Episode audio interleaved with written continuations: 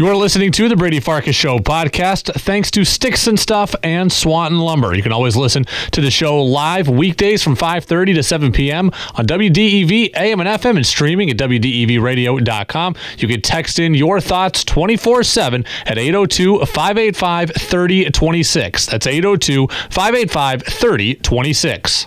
The following is a presentation from WDEV Radio. Fast paced. The money was just burning a hole in Bill Belichick's pocket. He had to spend it, and as fast as possible. Opinionated. Of all the stopgap quarterbacks, Cam Newton was the best choice for the Patriots. Kudos to them getting it right. To the point. Sox will be better. They're still finishing in fourth. It's the Brady Farkas Show on WDEV AM, FM, and WDEVradio.com.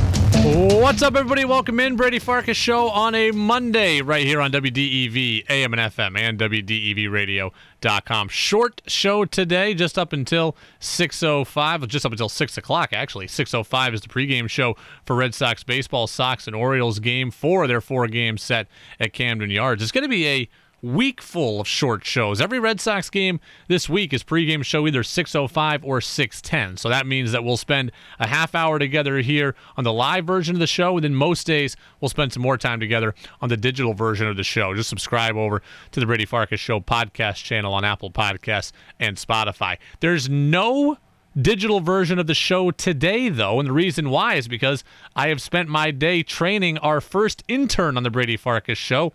Intern Jack is here. At some point, you'll hear from intern Jack, but not on day one. We can't give him the airtime right away. But at some point, you'll hear from intern Jack. So we're pumped to have him in. He's going to be doing a lot of stuff for us. I think he doesn't know it yet, but his first.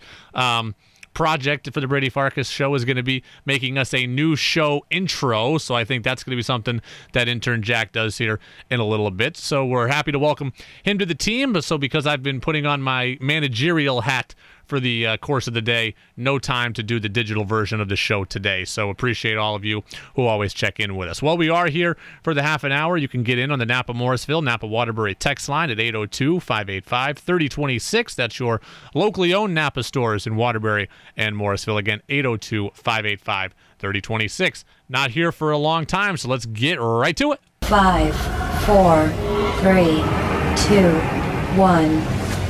And here we go.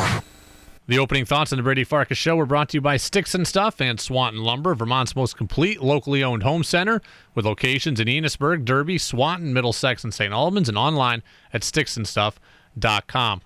Former Patriots tight end and future Hall of Famer Rob Gronkowski creating a stir late last week when he said he thinks recently retired Patriots wide receiver Julian Edelman will come back to the NFL after a period of time off. Huh? Gronk, really? I believe, you know, if Julian truly heals up and, uh, you know, whatever's hurting on him, uh, you know, and he, and he fully heals and feels good, I think he'll be back. I don't see why he wouldn't be back eventually in the future. Uh, maybe a year or two away. He, let me tell you, he's just a competitor. Uh, so if I say if he heals up 100%, so if he heals up 100%, he could see Edelman coming back. 802 585 3026. Can you see Edelman back? Do you want to see Edelman back? I think Edelman's done. I, I, I, just don't see any way in which Edelman comes back. I like Edelman. I'd love for him to be healthy enough to play forever. I'd love for him to be healthy enough to be a contributing Patriot forever. I don't see any way in which Julian Edelman comes back to football. I know Gronk did it. Okay. Gronk did it and did it rather successfully. So that's why he seems to think that anyone could do it.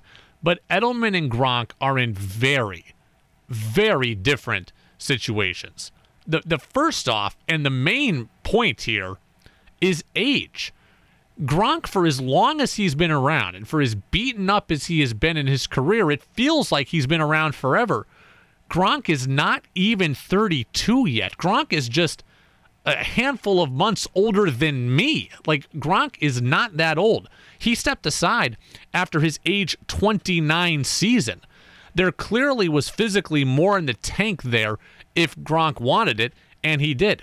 Edelman is in a completely different point of his career and in his life. Julian Edelman is 34 years old. He's about to be 35. So if he takes a full year off, you're asking him to come back and play a physical brand of football at for him what is a physically demanding position at the age of 36. That's very very different than Gronk who was able to come back at 30. So Gronk comes back at 30. That's doable. You're still in the arguable prime of your career there, in the prime of your physicality there. Edelman is not at the prime of his physicality. Julian Edelman is 34 years old. If he takes a year off and, as Gronk says, gets healthy, he's coming back at 36. He's not in the age window of successful, you know, non quarterback, non offensive lineman players in the NFL. It's just not likely. Secondly, Gronk says that Edelman will come back if he gets healthy. He's not going to get healthy by playing. Julian Edelman is going to get healthy by resting and by staying retired. We had Dr. Jessica Flynn on this show a couple of weeks ago, and she's a sports, you know, a sports medicine expert. She said Edelman is clearly dealing with arthritis. That is a degenerative condition. It's not going to get better. It's not like, okay, I've had a couple of broken bones. Let me sit back, heal up for a year, rest, and kind of get back to it. This is a degenerative condition that Julian Edelman has in arthritis. It's not going to get better by playing. His knee is not going to get better. It's only going to cause him more pain and it's only going to cause him more discomfort. Gronk obviously had physical ailments. He had a lot of physical ailments. He was hurt at large portions of his career. The bad quad after the Super Bowl. I remember, he said that, you know, it was horrible, the bruise he had on his quad after the Super Bowl win against the Rams. He was able to heal up after that. Edelman won't be able to overcome this. It's not going to happen. And also for Edelman, I don't think the style of play that he plays is conducive to him coming back. Again, we can look at wide receiver and say, oh, it's a prima donna position. Oh, it's a, a speed and finesse driven position. And it is for some guys. It's not that way for Julian Edelman. Julian Edelman needs to play in the trenches. He needs to take hits, absorb contact, block in the run game with the physicality. That's part of what's made him so special is playing with that physicality. He needs to cut, he needs to plant, he needs a quick change of direction. None of those things will happen on a bulky knee. And Julian Edelman, look, I got to see if I can find this clip real quick, but he told the guys, you know, last week that, uh, or I guess two weeks ago at this point, the guys from Barstool Sports from Pardon My Take, he said, like, I don't want to come back and be a shell of myself. I don't want to cheat the game. I don't want to be that guy who hangs on too long. Okay, we don't have the clip anymore, but he said, I don't want to be the guy who hangs on too long and doesn't come back and you know doesn't come back in or isn't able to give everything that I want to give. It's just not going to happen. So Gronk, it's it'd be a nice pipe dream if Julian Edelman kept playing and if he kept playing for the Patriots. It's not going to happen. It's the Brady Farkas show on WDEV AM and FM and WDEVradio.com. A couple of texts coming in on the Napa Morrisville Napa Waterbury text line. Oliver in Charlotte says, Brady, don't you think that Tom Brady will convince Edelman to go to Tampa with him, even if Edelman's got a bulky knee? Can't TB12 convince him? I, I think I think Tom Brady could try, but no, I don't think that it's going to happen. This past year would have been the year for Edelman in Tampa. If by some reasoning Julian Edelman was cut from the Patriots this year, this past season, if he was a free agent this season in the season of 2020, that would have been the year for him to go to Tampa. Okay, that's the year Brady would have been able to get him there. Brady had control of the roster this year, essentially. Brady's the reason Leonard Fournette went to Tampa. Brady's the reason Gronk went to Tampa. And Brady's the reason Antonio Brown went to Tampa. Brady had control of the roster this year. And that's when he needed control of the roster to shape it the way he wanted to and bring in his guys. This would have been the year for Edelman, the first year. He doesn't need Edelman now. It, this team is set for Tampa. The Buccaneers are bringing back all 22 starters from a year ago. And at the wide receiver position, these guys are locked in beyond 2021 into 2022. Like, if we're talking about Edelman taking a year off and coming back refreshed, well, these guys are going to be here in 2022 also. Mike Evans, Chris Godwin will be there. AB might not, but Scotty Miller will be. They, have got they've got guys. They won't need a 36 year old Julian Edelman. there's just not room for Edelman in Tampa. There is room for Edelman in New England. If he could play, he would play. He can't play anymore. Edelman had a year left on his contract. He had money left on his contract. If he could play, he would play. Tampa doesn't need him. And as far as Edelman wanting to play, he wants to. He just can't, and he knows it. Uh, I also take Edelman at his word, by the way. He gave a lengthy video tribute to New England. He said it multiple times. He recently came out to the Pat McAfee show on social media and said, Look, man, I'm not coming back. And athletes have lied and athletes have changed their mind, and I've been duped before. I don't think Julian Edelman is trying to dupe us. He's a pretty stubborn guy. He's a pretty direct guy. He's a pretty forward guy. I generally believe Edelman when he talks. He said Foxborough forever. He said it's the Patriots or nobody. I think he's pretty headstrong, and I don't think he's going to back out on this one. Lewis from Williamstown gets in on the Napa Morrisville Napa Waterbury text line. Because, all right, Brady, you're right. He says Foxborough forever. What do you think about him taking a year off and just coming back to the Patriots? Man, I just don't see it. I just don't see Julian Edelman coming back. He's so proud. He's accomplished so much in Foxborough. I don't think he wants to come back, as he said, and be a lesser version of himself. He doesn't want to be that guy. He wants to be the guy that fans remember. And even though it was a couple of years ago, I think Patriots fans still remember Julian Edelman as Super Bowl MVP Julian Edelman. They still remember him that way. Now, yes, he's been injured since then, but at least in my mind, I still remember him almost single handedly being all the offense against the Rams in the Super Bowl. I don't think he wants to come back and be a guy who's just hanging on. I, I just don't see it. And by the way, we don't know what the Patriots situation will be in 2022. If he takes a year off, I mean, who's the quarterback? Is Mac Jones the quarterback and it's his first year starting? Does Edelman want to be a part of that? I don't think so. I think Edelman wants to come back, and if he's going to play, he wants to win a Super Bowl. And as good as Mac Jones might be, he's not winning a Super Bowl in his first full year as a starter. It's just not happening. It's the Brady Farkas Show on WDEV, AM and FM, and WDEVradio.com. Uh, unnamed texter says, better to go out on top, not chase Tom Brady and be the third string at best. I, I think that's fair too. If Julian Edelman went to Tampa, and think about it too, if he went to Tampa, I'm convinced he's not playing this year. So if you're saying he's going to come back in 2022, Tom Brady will be 45.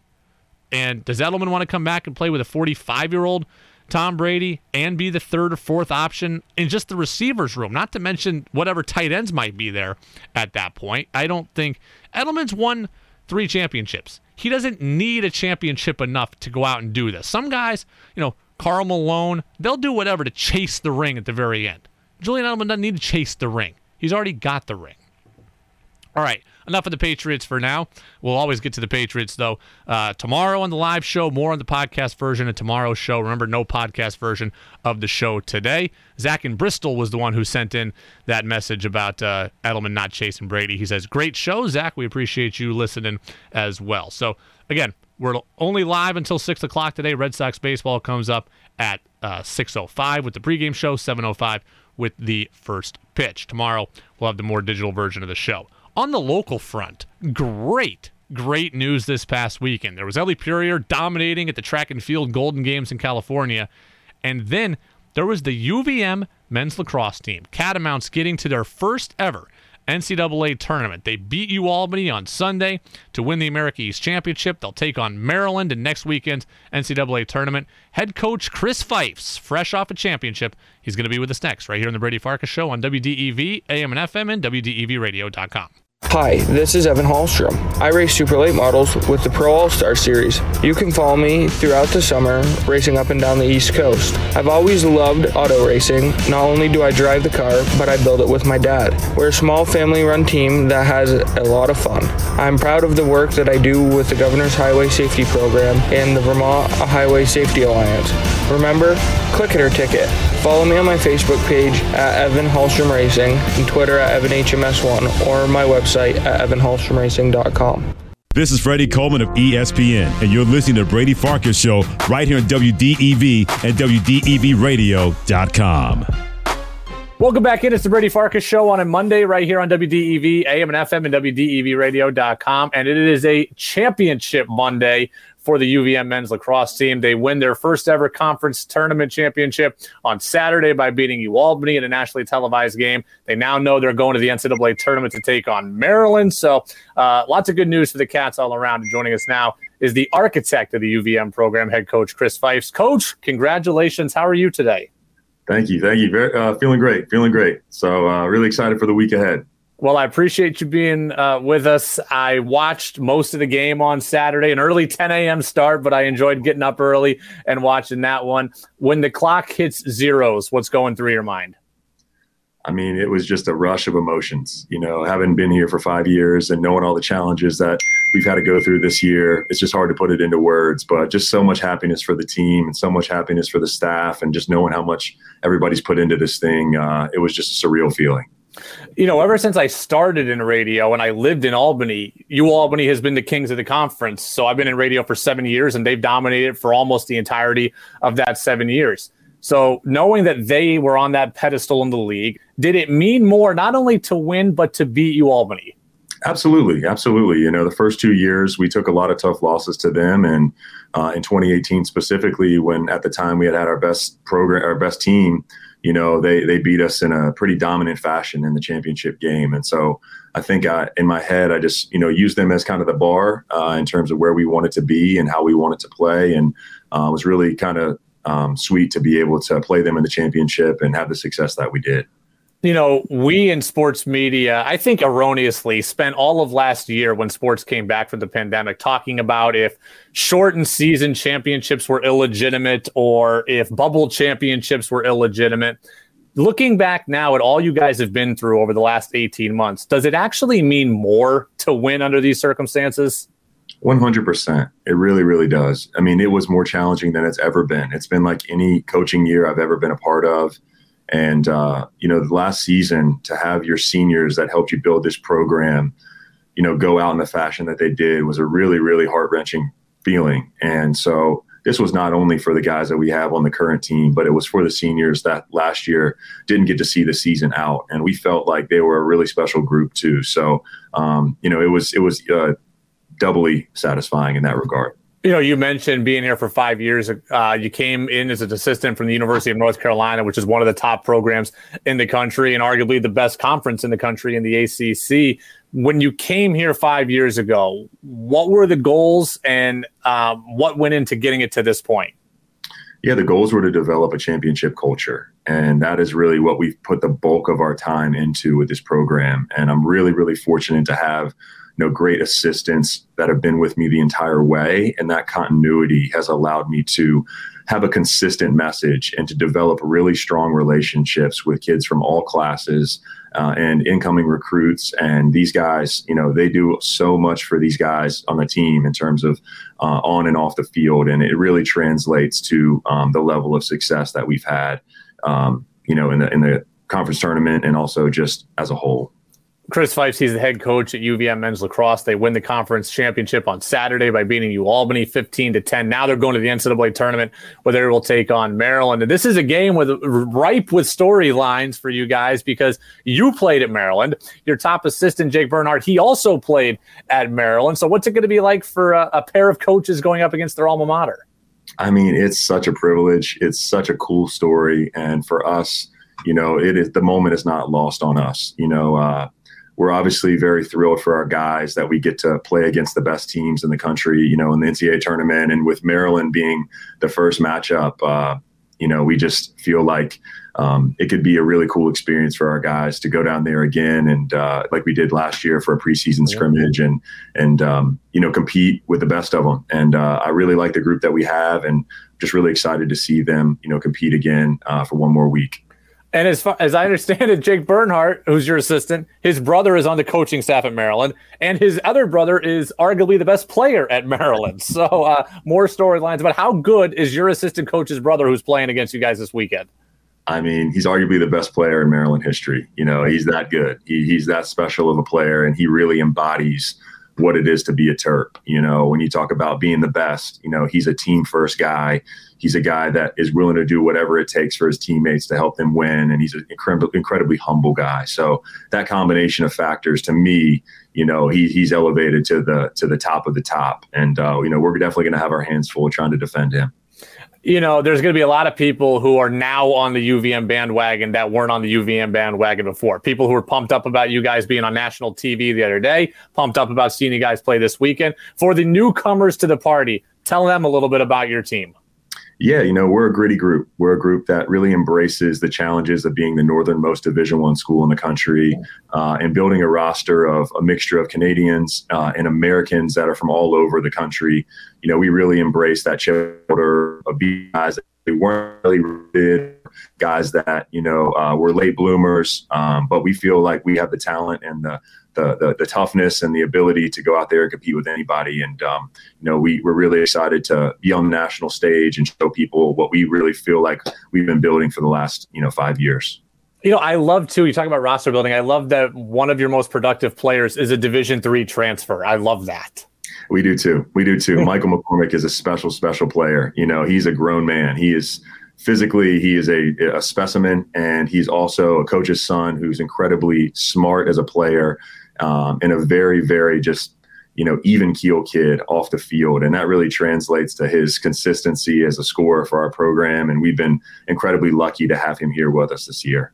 Yeah, you know, he went to Middlebury, had a good career in the NESCAC. I can obviously understand what attracts um, you to him being a D3 guy who wants to play D1 at the end of his career, but it has got to go the other way too. Why did you, uh, why were you able to be open to bringing in a D3 player and thinking not only that he could make the team, but contribute at the level he has? Yeah, you know, he uh, he had tremendous success as a high school player and as a collegiate player, and I have nothing but respect for Middlebury and the NESCAC, and you know I know that that kid's skills could translate to any level. I think any coach would love to coach Michael McCormick, and um, you know we have a saying in our staff is game recognized game, and that kid he really has. Uh, all the tools to be successful at any level. And it was just a matter of giving him a chance and an opportunity to compete and show people what he could do and uh, fortunate enough that we had a spot available and he was willing to come here and take a um, you know a health and wellness certificate for a year and continue his studies and it's been a really good fit for us you know like everything in the pandemic things look different so tell me how does this year's lacrosse championships differ from the quote normal lacrosse championships less teams as i understand it first and foremost yeah, less teams, but you know, in some ways, it's more competitive than ever. Some of these mm-hmm. traditional powers have loaded up on transfers and have some super teams, if you will, um, and have definitely changed the landscape. You know, and I'll also say that within some of these conferences, having their their their games limited to just conference play, you know, has has led to um, some different elements that maybe you don't see in a traditional year. And I think that it's uh, it's a it's a really exciting time to be in the NCAA tournament because uh, you're going to see some really high level lacrosse. Um, but it's also, you know, um, pretty cool to sit back as a fan and look at the level of skill that that's going on right now. So we're just excited to be a part of it and excited to show what we can do too. You know, I'm sure you've heard this a zillion times, and I'm sure I'm guilty of it too as a media member. When we think about UVM, we traditionally think of hockey and basketball. Um, how important is this championship run for you guys to continue to put the sport out there on the map of the community, your own athletic department, the media, everybody?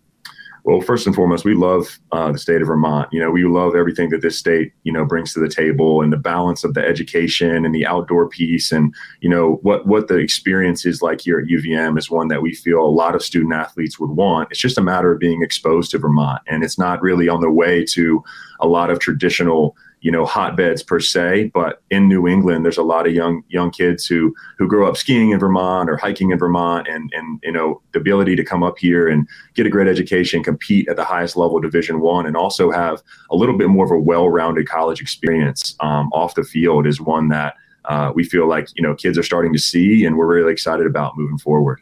You know i'll get you out of here on this. Uh, you talked about loading up on transfers. Um, so, just kind of a, a nerdy question on my behalf. Um, we've seen so much about the transfer portal in all sports. We see it specifically nationally in college football and college basketball. But how hard is it now to be a coach? Recruiting is already the lifeblood of college sports. And now I feel like you have to re recruit your own players every year in order to keep them there. Am I right on that? How difficult is that dynamic?